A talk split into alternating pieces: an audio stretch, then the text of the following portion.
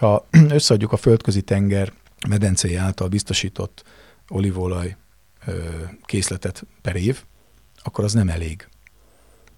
Pláne, hogy az elmúlt években Oroszország és főleg Kína beszállt ugye a gasztronómiába, és amikor egyszer kim voltam külföldön, és egy kínai kislány képviselte az egyik legnagyobb ilyen kínai élelmiszeripari céget, akkor számokról volt szó, és a spanyolok döngették a melüket, ők 1,6 millió tonna olívolajat termeltek ebbe az évbe, és hogy jövőre lehet, hogy elérik a nem tudom mekkorát, és a kínai kislány megköszönült a torkát, és mondta, hogy elnézést, ha minden kínai ember naponta csak fél kortyal inna többet, akkor bedőlne az olajpiac.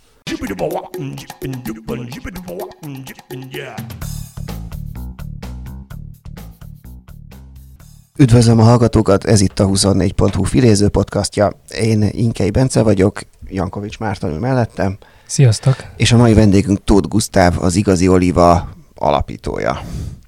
Igen, sziasztok mindenki, hallgatók.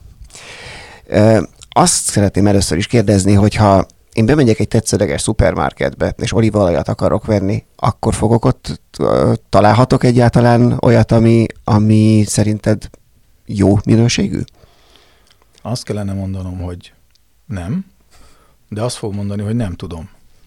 Mert a, az elmúlt ö, években, ilyen 5-6 évet mondanék most körülbelül, mondjuk fél évtizede, az történt, hogy nem igazán lehet tudni, hogy ö, ezekben a palackokban mi van. Hát még azt se lehet mondani, hogy rossz, azt se lehet mondani, hogy jó. Gondolom mindenki tisztában van az élelmiszeripar válságával. Egyik évben valami sikerül, másik évben nem sikerül. Az olival ugyanilyen, olyan, mint a bor, hogy egyik évben sikerül valami, másik évben nem. Egyik évben ezek a nagy élelmiszer ö, ellátó ö, cégcsoportok ö, tudnak vásárolni, valamiből nagyon sokat. másik évben tudnak, de nagyon rossz minőségben. Úgyhogy egyik évben ezt kapod, másik évben azt, de az biztos, hogy nem termelői olívolajat kapsz. Tehát olyat, ami egy birtokról származik. Ugye már is felosztad a bor hasonlatot, ami, ami gyakran felmerül a ö, honlapotokon is, hogy, hogy ez egy ilyen edukatív dolog, hogy nincs olyan, hogy az olívaolaj, mint ahogy az, az Magyarországon is közérthetőbb, hogy nincs olyan, hogy a bor, hanem ezerféle fajta évjáratú minőségű bor van, de ez az olivánál pontosan milyen tényezők számítanak? Tehát, hogy mi, mi az, amit figyelni érdemes például? Nagyon-nagyon sok mindenben hasonlít a bor. Hát nem mondom, hogy a készítéshez, mert hogy ott egy alkoholos italról beszélünk, de amíg eljutunk a, a borig, addig a növénynevelésénél igen hasonló tényezők, tényezőkbe kell gondolkodni, és ugye ez volt az egyik első, mikor a Szerintem 2007-ben csináltam a honlapot, mikor rájöttem, hogy az emberek gondolkodását, vagy, vagy akár véleményezését erről a témáról úgy lehet a legkönnyebben megfogni, hogyha olyan témát állítunk párhuzamba, amit már ismernek, és ez a bor, bor volt. Úgyhogy a, a szőlőnek a nevelése, meg a, az egész folyamat az, az nagyon hasonlít. Ugyanúgy évjáratos az olívaolaj is, mert ugye az olajfa, az nem úgy van, hogy van egy olajfa, és akkor mit tudom én, Dél-Afrikától az Isztriáig ugyanaz, hanem különböző fajtái vannak. Én azt szoktam mondani, hogy 1000, 1200 biztos, hogy megvan fajta, de, de olyan ezret biztosan állítanék. És akkor hát egyik évben ilyen a virágzás, ilyen a termés, eső van, napsütés, most meg ugye pár éve pláne ilyen az időjárás, hogy nem lehet tudni, hogy milyen évjáratunk lesz. Van azért egy, a több is, de egy nagyon nagy különbség az olíva és a, a bor között. Azt, hogy ez egy utóbbi az Magyarországon régóta kezdettől fogva itt van, és, és, és termelünk, és, és szeretnék azt gondolni magunkról, hogy mi, mi is bornagyhatalom vagyunk. Az oliváról viszont ez nem mondható el olyannyira nem, hogy, hogy a magyar étkezési kultúrából egészen a, az utóbbi évekig gyakorlatilag teljesen hiányzott. Ezt hogyan lehet áthidalni? Talán úgy árnyalnám a képet, hogy, hogy kiveszett volt a reneszánsz idején, illetve a késő reneszánszból származó szakácskönyvekben faolajként olvashatunk róla. Igen, mert... Rákóczi Ferenc is Rodostóban, ha jól tudom, az például faolajat, ott, ott, ott. Igen, de az mondjuk az, az, az, az, Törökország volt, az Oszmán Bíró, illetve hát egész közel ugye a Galipoli félsziget, meg Isztambul környéket, tehát ott már megél az olajfa, de, de azt hiszem Mátyás korában is eljutott, Mátyás király korában is eljutott az országba. Nem igazán vetette meg a lábát. Hát azért itt egy erős közép-kelet-európai gasztronómia volt. Használták, főleg ugye az idegen feleségek hozták be, hogyha valakinek volt a mediterráneumból neje királynak, akkor egy pillanatot meghonosodott az udvarban. De való igaz, hogy, hogy úgy soha nem tekinthettünk az olívolajra, mint egy lecsóra, vagy egy paprikás krumplira, vagy egy pörköltre. Most lehet, hogy, hogy páran azt gondolják, hogy, hogy ez nagy képűség, de azt hiszem, hogy amióta az igazi oliva van, azóta nagyon meg sokszorozódott a, a minőségi termelő olívolaj felhasználás, akár a mm, magánemberek konyhájában, akár pedig ugye a csúcséttermeknél. Tehát azt tudom mondani, hogy ha, ha, ha már a kérdésetek erre irányult, akkor az elmúlt másfél évtizedben biztos, hogy volt egy fellendülés az olívolaj használata kapcsolatban. Nem csak az olívolajjal kapcsolatban. Látjátok, hogy minden, minden fejében. Tehát most már kezdenek a puccos anyagok is beáramlani az országba. És hát most már ugye ott tartunk, hogy nem is annyival drágább az olívaolaj, mint az étolaj. Igen, igen. Most azért nagyon minden megkavarodott a Covid-dal, meg az inflációval, meg egy csomó, csomó dologgal, de mm, mondjuk azt, hogy a kereskedelmi forgalomban könnyen áruházi polcokról leemelhető olívaolajok ára, és mondjuk azok, amiket, amiket mi forgalmazunk, azok abszolút nem térnek el egymástól jelentősen. Sőt, néha ezek a mindenhonnan összepancsolt termékek még néha drágábbak is. Ennek egyébként egyszerű oka van, többszörös kereskedelmi láncolatról van szó, tehát amíg a kvázi a termelőtől, mondjuk így, mert nem tudni, hogy ki, ki termeli ezeket, eljut a XY multiba, addig azért átmegy néhány ilyen kézen közön, és mindenki ráteszi a saját százalékát. És akkor így, így lehet, hogy nagyjából olyan kétszeres áron jutunk hozzá, mint kellene, vagy amit a minőség indokolna.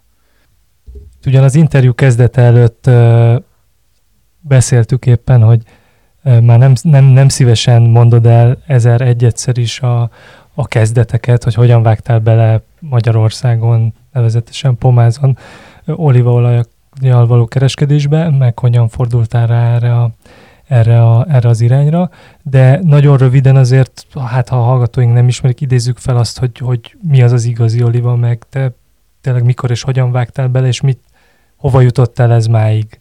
Ennek a rövid verzióját, ha el tudnád mesélni, akkor az képbe helyezne mindenkit. Azt hiszem, hogy 2005-ben kezdődhetett, és én, én semmilyen szinten nem voltam kapcsolatban az olívolajjal. Még azon a szinten sem, amiről beszéltünk, hogy néha-néha megjelent itt ott, amott. Sőt, ugye én, én olívolajból csak azokat ismertem, amit mondjuk most is egy-ketten az áruházban áruházból ismernek, és egyáltalán nem is ízlett az íze, mert hogy azok ugye nem igaziak. Innen is jött később a brand név.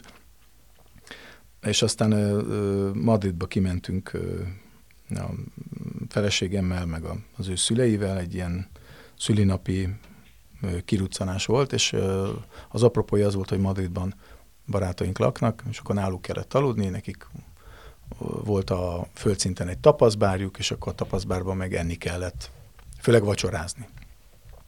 És a, a sztorinak ugye a lényeg az, hogy én, én szóltam ott a Juannak, vagy a vendéglátónknak, hogy tök ez az egész, meg imádom Spanyolországot, meg a spanyol borokat, de ha megkímélnének engem attól, hogy bármelyik fogásra olívolajat raknak, akkor azt megköszönném. És akkor mondta, hogy ember hülye vagy, hát nézd meg, hogy hol, vagy hol, hol vagyunk itt, nincs olyan. Hát, hogy egy étkezés sem, vagy egy tányért sem tudnak felszolgálni egy pohár bor nélkül, azt se lehet megcsinálni, hogy az olívolat kikerüljük. Na és akkor ott volt egy ilyen reveláció, mondtam, hogy jó, jó, oké, ez, ez finom, de ez biztos, hogy ízesítve van, meg ez nem olyan, meg másmilyen, meg mit csináltatok vele, hogy ilyen lett. És mondták, hogy semmi, ez, ez, az igazi, amit ti ott Magyarországon kaptok, az a reszlinek az alja.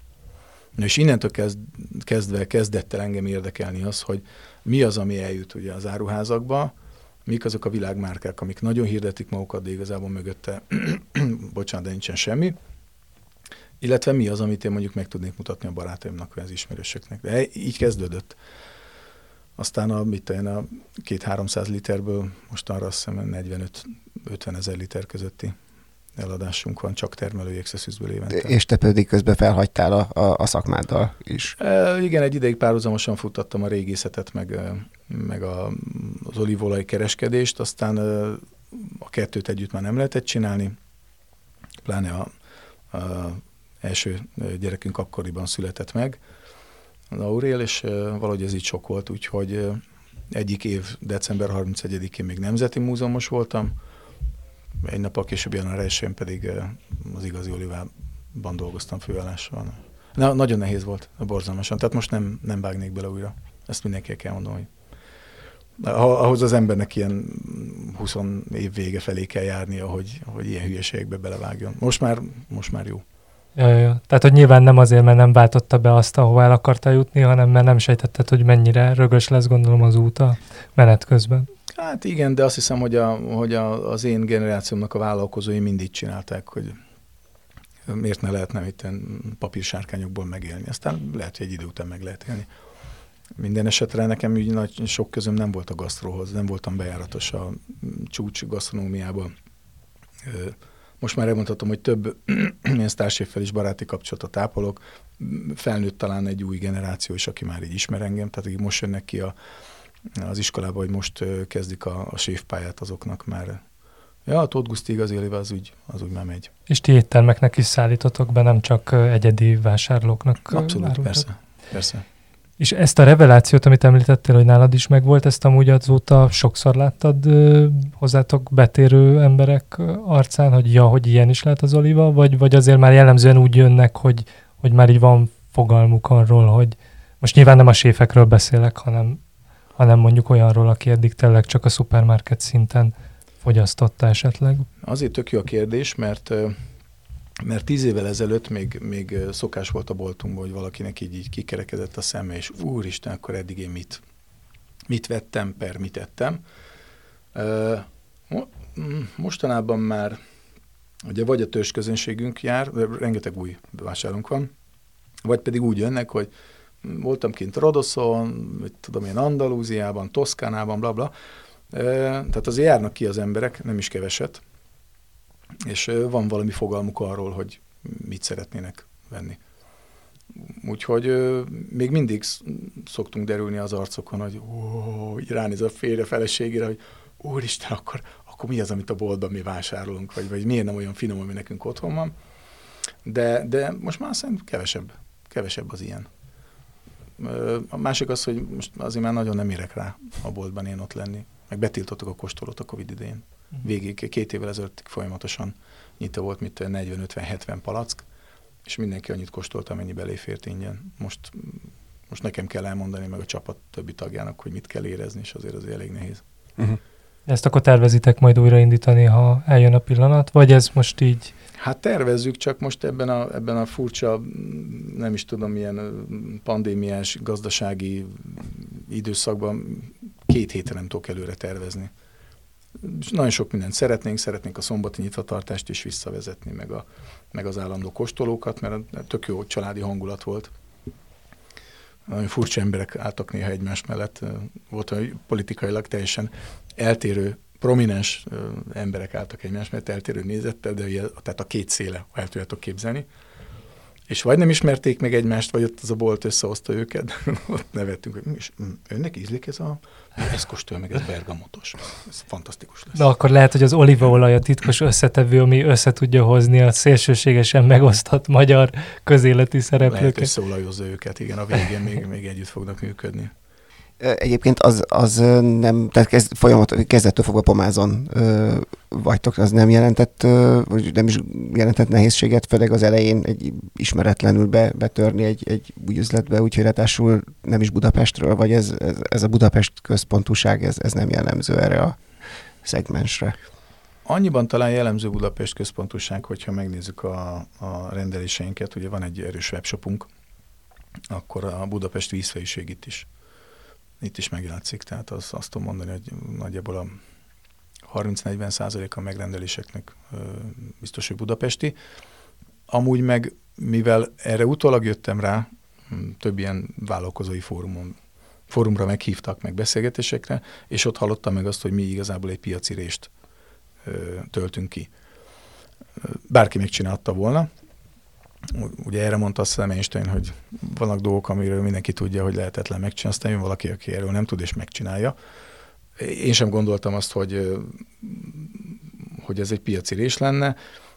Aztán, aztán úgy néz ki, hogy akkora rá az igény, hogy teljesen mindegy, hogy hol vagy. Ráadásul olyan lehetőségeink vannak most, ami mondjuk a 90-es években nem volt. Tehát nem voltak olyan futárcégek, akik 24 óra alatt a, az ország egyik pontjából elviszik mondjuk Kőszegről Békés Csabára a cuccot. Ilyen nem volt. Most nagyon sok dolog a rendelkezésünkre ott a webshop, minden felgyorsult, úgyhogy azt szoktam mondani, hogy ha csátban lenne infrastruktúra, akkor csátban is csinálhatnánk ezt a dolgot, de, de az, hogy itt Buda, most már azt kell hogy Buda agglomerációjában vagyunk, mert pomázott van, ugye Szentendre mellett, semmilyen visszavetést, vagy, vagy ilyen kerékkötést nem látok ebben. Sőt, egy kicsit szerintem még csendesebb is, és nem kell parkoló díjat fizetni még mindig, tehát ingyen lehet parkolni. Sőt, még akár olajfákat is lehet ültetni és nézegetni. Igen, van is, van is, úgyhogy most senki ne hozzon olajfát, mert a bolt kertjében már van egy, kettő, három, azt hiszem hat, hat olajfa, és jelentem mindegyik kibírta a telet, valamelyik már három telet is átvészelt. És ezek teremnek is egy idő után? Abszolút. Persze, most na, tavaly októberben volt egy, egy szület. Kicsik ezek a fák még, de kiskorban kell őket hozzászoktatni az éghajlathoz. De volt termés, ami azt jelenti, hogy, hogy ott a beporzás is megtörtént. Ugye ők vagy egymást porozzák, vagy önbeporzva az olajfa fajtától függően. Ezek általában ilyen megunt fák, tehát vagy vevők rakták le, vagy a családon valamelyik tagja, kopaszon, meg ilyen elnyűve, meg félig kiszáradva, és akkor felhúztam addig őket, hogy ki lehetett ültetni. Úgyhogy a, mi a Pilis aljában vagyunk, legalábbis Pomáz így a Pilis kapuja, azért nem a legmelegebb része Magyarországnak, tehát nem egy villány vagy egy Szentgyörgyhegy, de, de most megélnek. És egyébként hogy tavaly meg egy érdekes kísérletbe vágtunk bele Baszk földről, pontosabban Navarra Baszk részéről az egyik nagyon rangos olivászattól kértünk olajfákat, és tök cukik voltak, mert mikor megtudták, hogy mi egy ilyen kísérletbe akarunk belevágni, hogy Magyarországon olajfákat telepítünk, ők azt hitték, hogy van egyébként, vannak olajfák, Magyarországon, mondtuk, hogy nulla, semmi, akkor kiguglizták így a NASA hőtérképen, meg minden alapján, hogy Magyarországon az átlag hőmérsékletek hogy alakulnak, megnézték ezeket a fagyfoltokat, meg a hőfoltokat, és akkor azt mondták, hogy na hát akkor nektek ide a Visegrádi hegység bejáratához, Duna közelség, páratartalom, fagybetörések, az arroniza a legmegfelelőbb fajta. Úgyhogy rendeltünk arroniszt, és pár, pár ilyen őrült próbálkozó barátom között szétlettek osztva a fák, úgyhogy főleg a Balaton felvidék, Balaton felvidékre kerültek a fák, és több telken elültettük őket. Ezek nagyon picik. Tehát, mint De az a... nem baj, hogy őket Visegrádra szánták? Vagy... Csak kivírják a Balaton felvidéket. Egyébként úgy, hogy vulkanikus mind a két hegység, meg hát talán a, a melegebb rész az, az jobb is nekik. És egyébként mennyi, hány lehet, tehát, hogy mennyi ö, olajfa kell ahhoz, hogy valaki már úgy, úgy tényleg ö, szignifikáns mennyiséget tudjon termelni? Hát a szignifikáns mennyiség az ugye eléggé relatív, mert ha a családjának akarja mondjuk az éves átlagot be, belőni, akkor elég neki 5-6 öreg fa amik már ugye teremnek. Mert itt is ugye, mint a szőlőnél, hogy most ledugod a, a veszőt, az jövőre nem fog még neked bort adni, vagy nagyon keveset. És aztán egy 15-30 éves tőke meg már, meg már jól terem. Itt is az van, hogy, hogy vannak olyan termelőim, akiknek olyan ültetvényei vannak, ahol 1500 éves fa is előfordul. És az még mindig terem? Persze, hát mint a gőzgép, tehát ott már semmi fagy, szárasság, mindent kibír. Tehát 1500 év alatt látott már bizonyos dolgokat, de már egy 500, 500 éves fa is megbízható, és akkor természetesen a, a termés átlaga is sokkal több. Tehát ugye egy fáról lejöhet annyi, mint másnak 20 fájáról. Ö, ne, mondjuk Spanyolországban egy kis termelőnek három és 6000 fája van, az egy kis termelő. Olaszországban egy kis termelőnek van 150-200 fája. De ott nagyon sok a malom, ott mikrobirtokok vannak, valami 5000 malom van, azt hiszem, vagy 5000 plusz malom van Olaszországban, az nagyon sok, Spanyolországban egy kicsit több, mint ennek a fele. Tehát erre a kérdésre, hogy mennyi, mennyi fa kell, nem tudom. Hát attól függ, hogy me- mekkora a család. Ugye egy olasz családot nézünk a mámával, aki kidobja középre a spagettit, azt ülnek 15-en, ott fogy az olívolaj. Hát ott egy ilyen vacsi alkalommal másfél liter elmegy. Akkor ebből, amit most így olasz-spanyol viszonylatba felvázoltál, az is azért valamennyire már kiderült, amit írtok is a honlapon, hogy hiába a legtöbben olasz márka neveken ismerik az olívaolajat, és ezért ösztönösen oda csatolják, de hogy ezek a nagy ö, cégek sokszor Spanyolországból veszik az alapanyagot ehhez. Spanyolországból is, meg, meg Portugáliából is. Mm, Portugáliából ráadásul úgy, hogy sokszor marokkói olaj, meg nem is tudom milyen, tehát észak-afrikai Magreb országokból Portugáliában köt ki. Ott rátesznek pár százalékot, átmegy a spanyolokhoz, ők rátesznek pár százalékot, átmegy az olaszokhoz, és megy a finomítóba, de ezek nem extra szűzolajok a, az is egy érdekes, vicces dolog, hogy, hogy pár évvel ezelőtt egy spanyol ö, ö, élelmiszeripari cég, aki mindennel foglalkozik, a csokitól a sörig, nagyon híres, főleg rizsben utaztak régen, megvette az egyik legjobban ismert ö, olasz hangzású márkát, ő címszóval, hogy eddig is spanyol olaj volt benne, akkor most megveszi Spanyolország. Hazatér. Hazatér, igen. És pár évig, pár évig náluk is volt, és nagyon okosan nem változtatták meg az olasz csengésű, illetve hát az olasz uh, brand nevet, aztán utána aztán visszakerült megint máshová, de ugye annyira bejáratott, hogy az, az embereket nem is érdekli, hogy honnan, milyen, milyen íze van. Pedig olyan, mintha valaki csak olasz rizlinget palackozna, és mindenki azt hinné, hogy a bor az az olasz rizling, vagy a kövidinka. És közben ott van egy csomó másfajta. És akkor, ha így mögé nézünk ennek a jól csengő névnek, hogy igazi oliva, mitől lesz igazi az az oliva? Tehát mitől, milyen eljárásbeli, termelési kritériumai vannak annak szerinted, hogy tényleg feltáruljon azon, mert ugye amivel találkozunk, az nagyon sokszor ez az extra szűz hidegen sajtolt, amiről, amiről így vagy tudja valaki, hogy ez mit jelent úgy általánosságban, vagy nem, de olyan, de mindenképpen az egy ilyen minőségi címkének hangzik így a, a szupermarket szinten, de mi az, ami, ami ezen túl, ha belenézünk a részletekbe, akkor, ö, akkor fontos? Én visszafele fejteném ezt a dolgot, mint a pulóvertől vissza a fonálig. Hát az elsődleges szempontom az volt, most már azt mondtad, 15 évvel ezelőtt, hogy ne ilyen összeöntött mindenfelől összevásárolt és összekutyult, esetenként még lehet, hogy extra olívolaj legyen a cél, hanem termelői. Tehát az, hogy tudom, tudom, hogy ki termelte, hol termelte, milyen olajbogyóból termelte, és saját palackozás. Tehát ez a, ezt hívják birtokolajnak, vagy termelői extra olívolajnak, és így szerettem volna képviselni magát a termelőt. Tehát, hogy ne az legyen, hogy ráírom mindig palackra, hogy igazi olíva, igazi lége, hanem látom, hogy ő a kis béna módján, mert nincs rá pénze, egyszerű átlagpalackba tölti, nagyon nyomi címkével, és van benne egy istentelenül durva tétel, nagyon jó tétel. Vagy kicsit pucosabb, jobban néz ki, polcképes, de még mindig termelői, és abban is egy nagyon jó tétel van. Tehát innen indultunk visszafelé. Aztán az, hogy, hogy egyre mélyebben és cizelláltabban keresgéltem és találtam meg a tételket, Ugye az annak köszönhető, hogy az ember azért kiműveli magát, hogy kérdezted, hogy, hogy mitől igazi az igazi, meg milyen kritériumoknak kell megfelelni.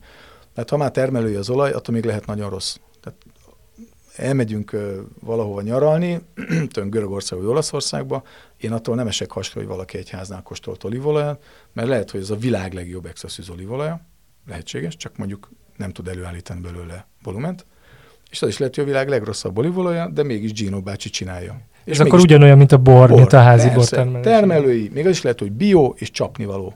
Én világversenyen kóstoltam olyan bio olívolajat, benevezték, hogy szerintem az öt legrosszabb olívolaj élményemben benne van.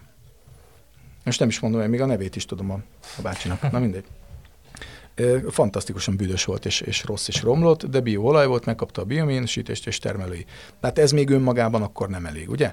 És akkor szépen megyünk vissza, és akkor az ember rájön arra, hogy egészen onnan kezdődik, hogy a fákkal hogyan, hogyan bánnak. Tehát a művelési mód, hogy hogyan ö, ö, ö, nyírják a fákat, vagy metszik a fákat, mikor metszik a fákat, mit csinálnak a virágzáskor, ö, milyen kitettsége van a területnek, ö, hány ö, olajfa van egy hektáron, ugye a raszteren, ez a térállás, úgynevezett térállás, jól megválasztotta-e a olivász a hegyoldal, a mineralitás és a vízelvezetés szempontjából. Ezeket, ha mind tudja az ember, még akkor is lehet nagyon rossz olívolajat csinálni. És aztán kezdődik az, hogy egészséges olajbogyó szemeket kell leszedni, ne legyen benne kukac, ne legyen egy csomó gombás betegsége, vagy a franc tudja mi, nagyon sok betegség van az olajfának, és aztán a malomban mondjuk időbe elérjen. Jó, tehát leszedjük nem a földre, mert a földön mindenféle dologgal összefertőződik, hálóba, aztán valahogy bekerül a malomba, ha lehet, akkor egy napon belül, mert egy napon belül meg kell kezdeni a kisajtolást, különben ö, ö, a bogyó maga elkezd erjedni, oxidálódik, és ha ezzel, ezzel megvagyunk, a, minél hamarabb, akkor, akkor jó esélyünk van arra, hogy egy baromi jó tételt kapunk. És még akkor is beleszólott a természet, hogy a borászok szokták mondani, hogy minden klappolt, mégis szar lett a bor, bocsánat, hogy ezt mondom, de ugye az történik, hogy azt ő nem tudja, hogy a, az augusztusban betört háromnapos kánikula, pedig csak három nap volt, hogyan szárította ki az olajbogyót, megzavarta a vízháztartását az olajfának, jött egy jégeső, agyonverte a leveleket, akkor ugye olyankor a, a levelekben lévő sejtszinten lezajló kémiai folyamatok sérülnek, és akkor ott, ott jön ki, hogy mindent betartotta, minden tök jó volt, és egy középszerű olajat kapunk. Rengeteg dolognak kell összejönnie, ezért van az, amit a termelőim sem értenek, nem vásárolok úgy olívolajat, hogy nem kóstoltam meg. Úgyhogy minden évben küldik a kis fél decis mintákat, ott van a tartályszáma, a születidőpontja, meg az, hogy milyen olajbogyóból készült, és akkor ezek alapján eldöntöm, hogy be félre a szortimentbe, vagy pedig nem. Tehát önmagával a termelő az még nem biztosíték? Nem, semmire.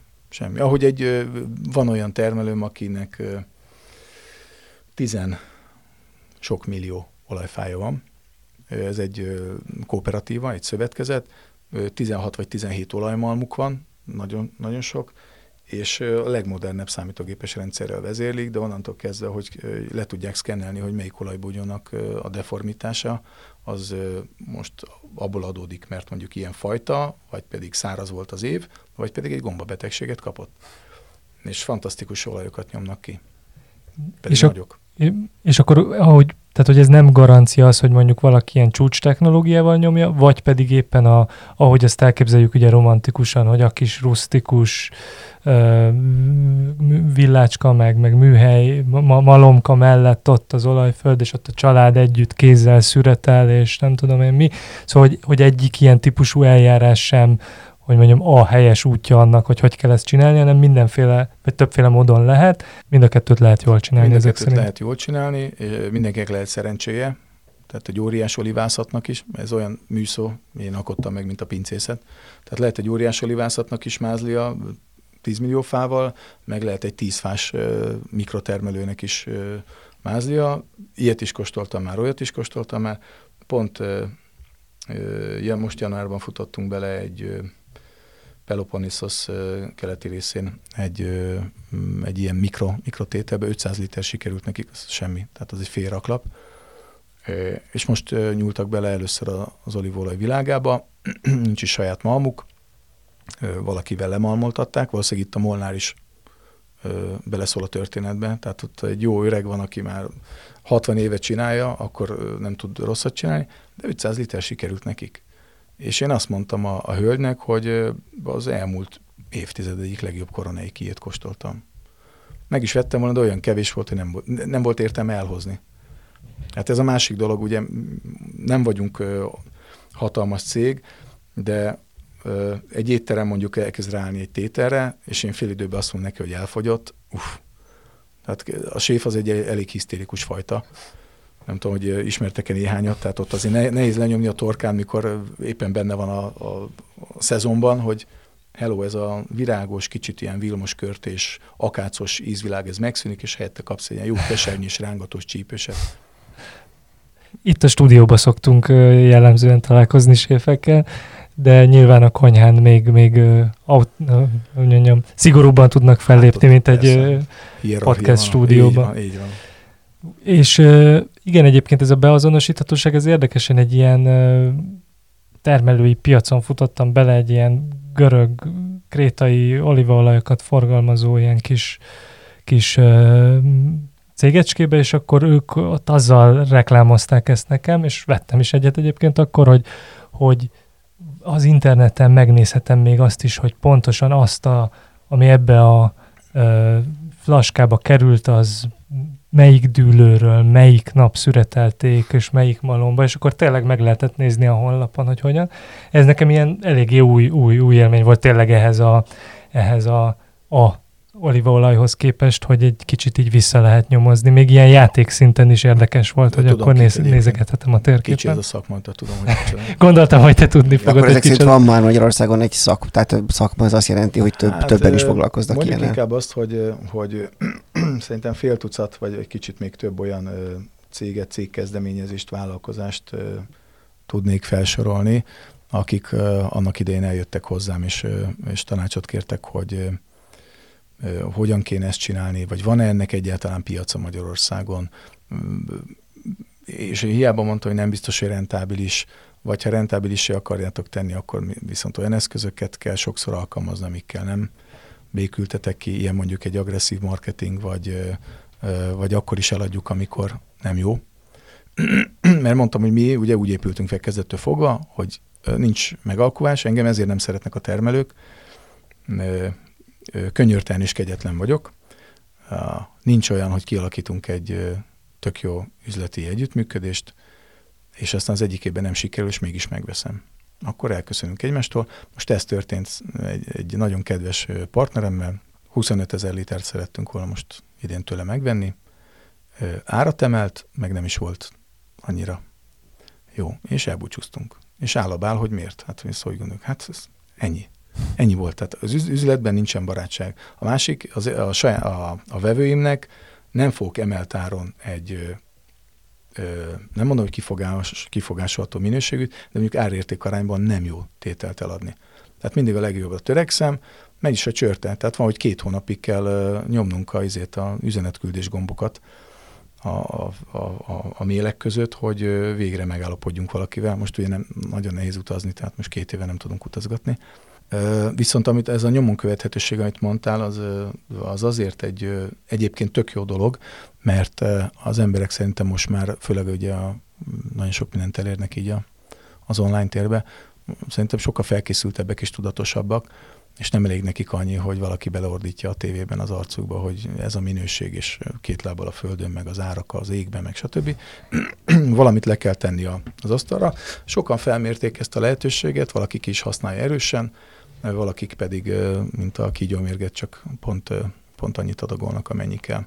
Nálunk is van, ha megnézitek a honlapot, ott van mindenki, mikor kezdte, hány fával bíbelődik, de arra is rájöttem, hogy egy csomó embert ez untat. Nem, nem ez érdekli őket, meg egy csomónak elkezdem magyarázni, és olvastad a leírásomat erről a árboszánáról, hogy ú, ja, Guszti, mindegy, jót adsz, nem, nem érdekel. és olyan cikk, hogy ott órákon keresztül fogalmazom meg a tételnek a leírását, mint egy jó bornál, és mindenki lenyitra, hogy figyelj, itt még rosszat nem vettünk, de, de, de olvasd el, hogy 1642-től csinálják. Na, igen, és ez is egy szakma, hogy mondtad, most már. És egyébként neked ebbe azóta 2007-es, 6-os, nem tudom, akárhányas revelációd óta, tehát mint a bornál itt is azért így ki kellett művelned magad abból, hogy meg tud mondani mondjuk két jó olívaolaj között, hogy melyik mennyit ér, vagy melyikért mennyit adsz, mert ezek azért nagy döntések, főleg ilyen tételeknél, hogy 25 ezer liter, meg persze, nem tudom én mi. Persze, Tehát, hogy, hogy, hogy, volt egy ilyen vannak ennek is ilyen képzései, vagy be lehet akár iratkozni nemzetközi szinten Ö, ilyenekre? Igen. Nekem egy, egy marha nagy szerencsém van, bocsánat, hogy, hogy időközben derült ki, hogy nagyon jó a, a szaglásom, sőt, extrém jó a szaglásom, ezt külföldön egy profi olivolaj importőröknek rendezett több napos továbbképzésen be is bizonyítottam, vagy ki is derült. Úgyhogy a tíz ország közül én, én hoztam el a legmagasabb pontszámot, csupán ö, ö, organoleptikus módszerrel, tehát azt alkalmazom. Bocsánat, nem is igaz, mert az a teljes íz- és szagérzékelést jelenti, tehát csak romlott olajat lehetett illatolni, ez volt a, a végső megmérettetés, és azt hiszem hat olajat adtak ötször. Sorrendbe kellett rakni romlottság szempontjából. Nem volt jó olaj közte, egy se volt. Tehát képzeljétek, hogy csak, mint a, mit tudom én, a ö, szerránó sonkát adnának, és mindegyik romlott, csak az egyik az kevésbé stik, és a másik még borzalmas büdös. Na és ebből kellett hatot ö, sorba rakni, egy, kettő, három, négy, öt, hat, felvinni a papírra, leírni, hogy mi a defektje. Azt is kell tudni, hogy ezt most mi okozza. Na és ezt tök szennyok voltak, mert ötször csinálták meg ugyanazt. Ugye arra voltak kép, kíváncsiak, hogy mikor fárad el az agyad, vagy felismered el hárommal ezelőttit, egyáltalán rájössz arra, hogy milyen, úgyhogy én, én végeztem az első helyen, úgyhogy mondták, hogy Hungary az, az teljesen és még olajfák volt. sincsenek itt, igen. Igen, igen, és, és azon csodálkoztak, hogy még olajfa sincsen. Arra akartam kiukadni az egészben, hogy, hogy erre azért létezik egy kurzus, tehát a világ több pontján, ahol olajfát termesztenek, ott általában egyetemi szinten oktatják ezt úgy, mint nálunk a Kertészeti Egyetem a szőlésborász szakot, ott olivász szak van, és meg lehet szerezni a, a papírt akár a kultiválásról, de van olyan, hogy olívolaj szomelié, vagy olívolaj szakértő. A probléma ezzel csak az, mint minden papírral, hogy el lehet végezni, de attól még nem biztos, hogy valaki ért is hozzá. Én is tudok olyan e, magyar állampolgáról, aki elvégezte ezt, a, ezt az iskolát, és e, hát egyszer azért összeengedném a, a szaglást. Tehát az, hogy 3-4-5-6 olajat ott szagolgat az ember, én ezernél hagytam abba a kóstolást.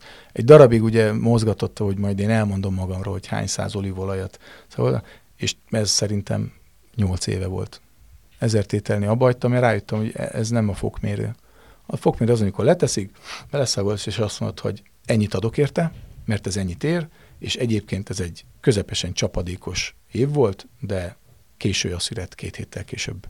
Hát és két Tehát meg se kell kóstolnod ahhoz, hogy pont be tud lőni. Hát a... sokszor már nem, sokszor nem. Hát ez sok mindent lehet illatról. De mondom, nekem, nekem extrém, extrémű a, extrémű a szaglásom. Zolmi Zsolti a parfümről azt mondta, hogy milyen szerencsém van, hogy te nem lettél parfümről. Nagyon jó barátom egyébként. A hagyományos nagy ö, olíva termelők azok a földközi tenger ö, medencéből kerülnek ki, legalábbis azt, azt, azt uh-huh. gondolná az ember. Hát a világ másik részén vannak még egyébként már olyanok, akik beszálltak ebbe, és, és nagyban is játszanak, vagy, vagy továbbra is ezek a, tehát a Spanyolország, Görögország, ezek a, a nagy hatalmak? Ö, ö, igen, több kérdés, tehát igen, Főleg, főleg azt kell mondanom, hogy a földközi tenger a hazája az olívolajnak, és a három nagy, így szokták a szakmában hívni, az Spanyolország, Görögország, Olaszország. Spanyolország vezet a mennyiség tekintetében, egyébként minőségben is. Tehát ők is ott vannak a száz pontosok között, a maroknyi, maroknyi olivászat között ott vannak. Görögország még mindig nagyon sokat termel, de nagyon sokat ad el Olaszországnak, akik utána újra palackozzák.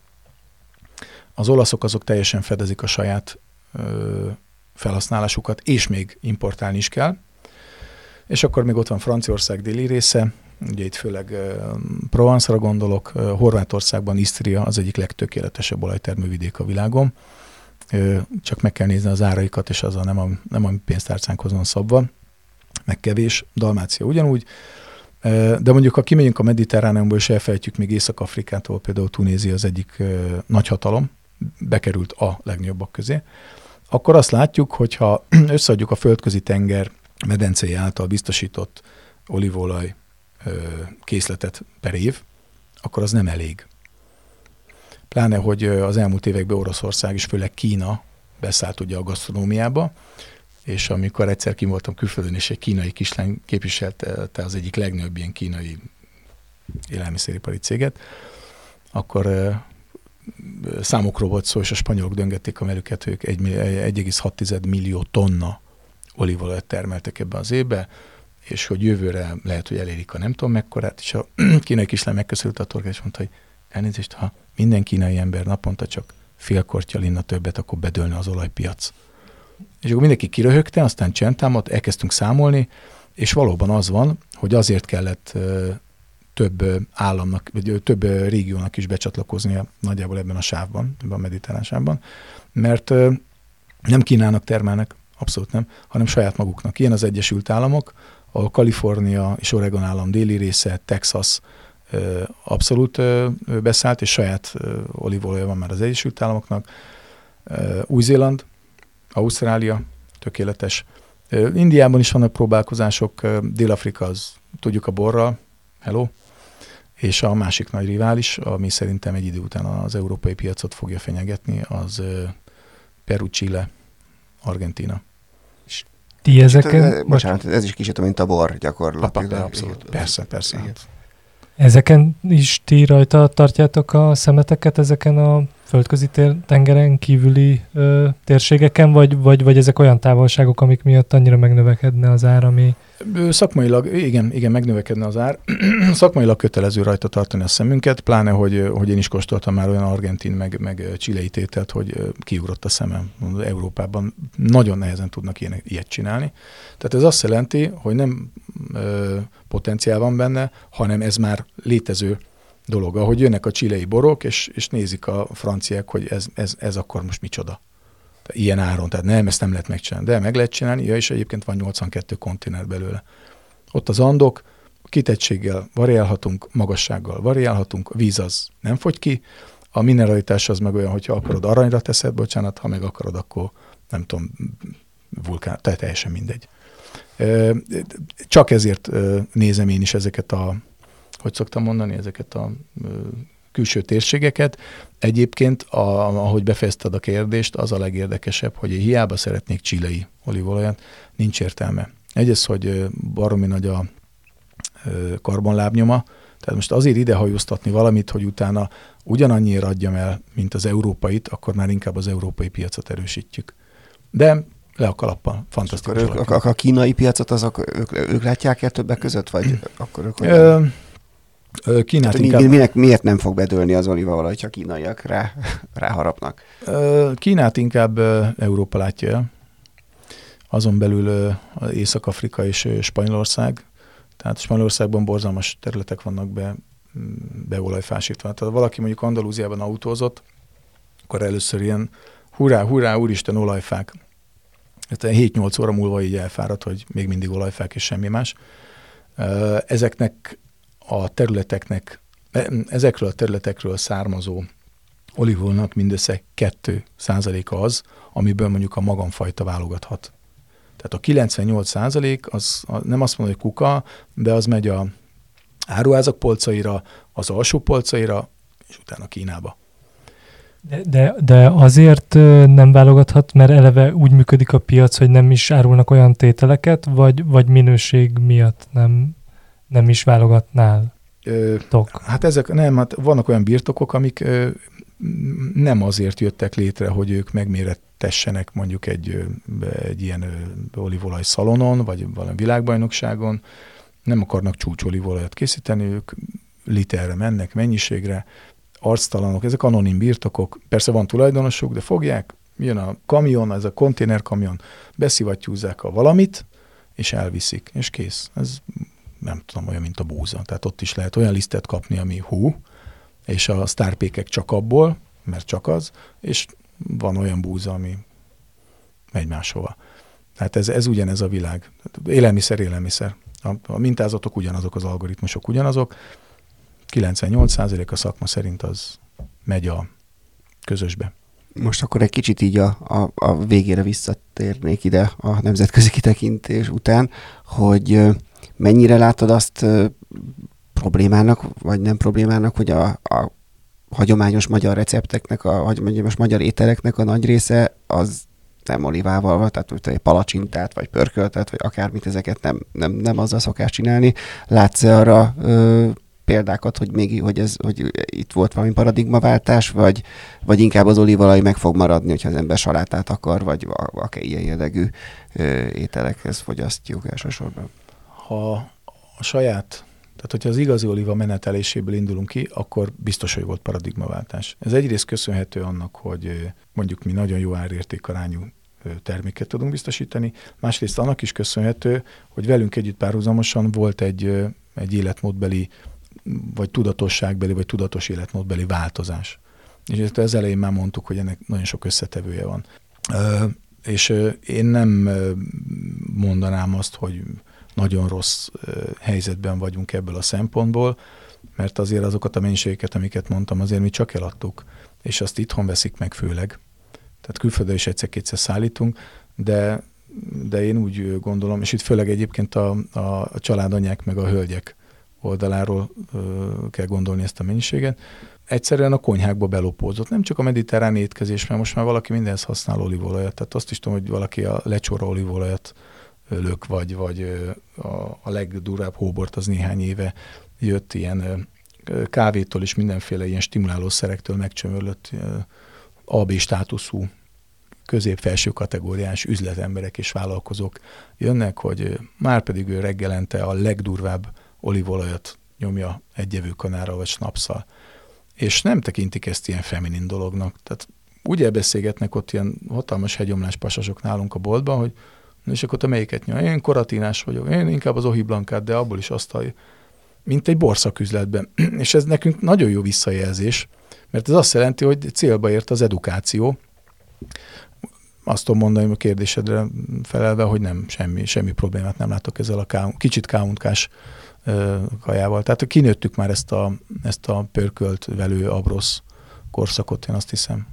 Vagy nézzétek meg a sörrel, mi történt az elmúlt időben, vagy akár a, a, a kenyérrel. Hát senki nem gondolta volna, hogy, hogy ilyen magasságokba emelkedik a, a pékművészet. És egyébként a, egy pár évvel ezelőtt interjútban olvastam, meg még egy sokkal régebbi interjúban is olvastam, hogy ezek szerint már nagyon régóta tervezett, terveztek olyant is, hogy ilyen kihelyezett pontjaitok legyenek országszerte, meg hogy ilyen kenyérrel, olívolaj, tunkoló reggelizőt kéne csinálni. Ezek nem tudom, hogy ezek még lehet, hogy Covid előttiek, és ez persze minden ilyen tervet borítod. Igen, igen, igen. Ez a helyzet akkor, hogy igen, ezek még igen, kitolódtak igen. a meghatározatlan jövőbe. Igen, ez nagyon, nagyon furcsa és nagyon összetett ez a, ez a, ez a szitu, amiben benne vagyunk, és egyébként minden, vagy majdnem mindegyik vevőmmel minden nap beszélgetünk erről. Rengeteg ötletem volt, és általában én ilyen ötletember vagyok, de, val- de vannak olyan dolgok, amik szerintem el kell köszönni. Tehát nem lehet örökké várni, az ember idősödik, a, a világ megy, a gyerekek nőnek, a lehetőségek pedig elmennek. Meg hát már én sem bírom. Hát ez, tényleg most munkaerőhiányjal is küzdködünk, mint egy csomó másik cég, főleg ebben a KKV szektorban. Szeretnék felvenni embereket, de valahogy én azt látom, hogy a kereslet meg a kínálat pillanatnyilag így a, a magyar gazdaságban bármit mondanak, nem találkozik. Nem találkozik. Lehet, hogy egy külföldi tulajdonú cégnek van olyan anyagi izma, hátul, hogy el tudja szipkázni a munkaerőt, meg is csinálja, de, de azok, akik önerőből, mint mi, nulláról fejlesztettük fel a céget, nem biztos, hogy versenyképesek vagyunk, akár fizetésben, akár juttatásokban. Úgyhogy ez, amit most mondtam a munkaerőhiánya kapcsolatban, ez is közrejátszik abban, hogy nekem bizonyos olyan folyamatokba kellett visszamennem részt venni, amit már rég delegálnom kellett volna másnak, és ezért nem érek rá azon agyalni, hogy igazi olivel lerakat pontok legyenek. Egyébként a pékségekkel volt egy ilyen, a Covid előtt egy ilyen beszélgetésünk, itt ugye a sztárpékségeket kell elképzelni, hogy oda telepítünk egy, egy ilyen igazi oliva falat, mert azért az ő vásárló közönségük meg a miénk az abszolút egy halmazban van. A, nem fogjátok elhinni, hogy hol volt a probléma, hogy a pékségben meleg van. Ja, és, és nem lehet ott És az olívaolajnak két nagyon gyilkos ellensége van, az egyik az a meleg, a másik pedig a napfény. A napfényt azt mindenki ki tudta küszöbölni, a meleget azt, azt nagyon nem. Hát ez is mutatja, hogy mennyire komplex dolog az üzleti vállalkozás, hogy így nagyon jól kitalál az ember valamit, partner is lenne banánhéj, hozzá, igen. és van egy banánhéj mindig. Jól van, hát reméljük, hogy majd akkor azért idővel, ha elsimulnak a dolgok, lesz ebből is valami és nagyon szépen köszönjük Tóth Gusztávnak, hogy itt volt velünk. Én köszönöm. És nektek pedig azt köszönjük, hogy hallgattatok most is minket. Tegyetek továbbra is így a Filéző podcast adásait megtaláljátok a 24.hu-n vagy Spotify-on, illetve bármelyik podcast felületen, ahol ilyesmit szoktatok hallgatni. Sziasztok! Sziasztok!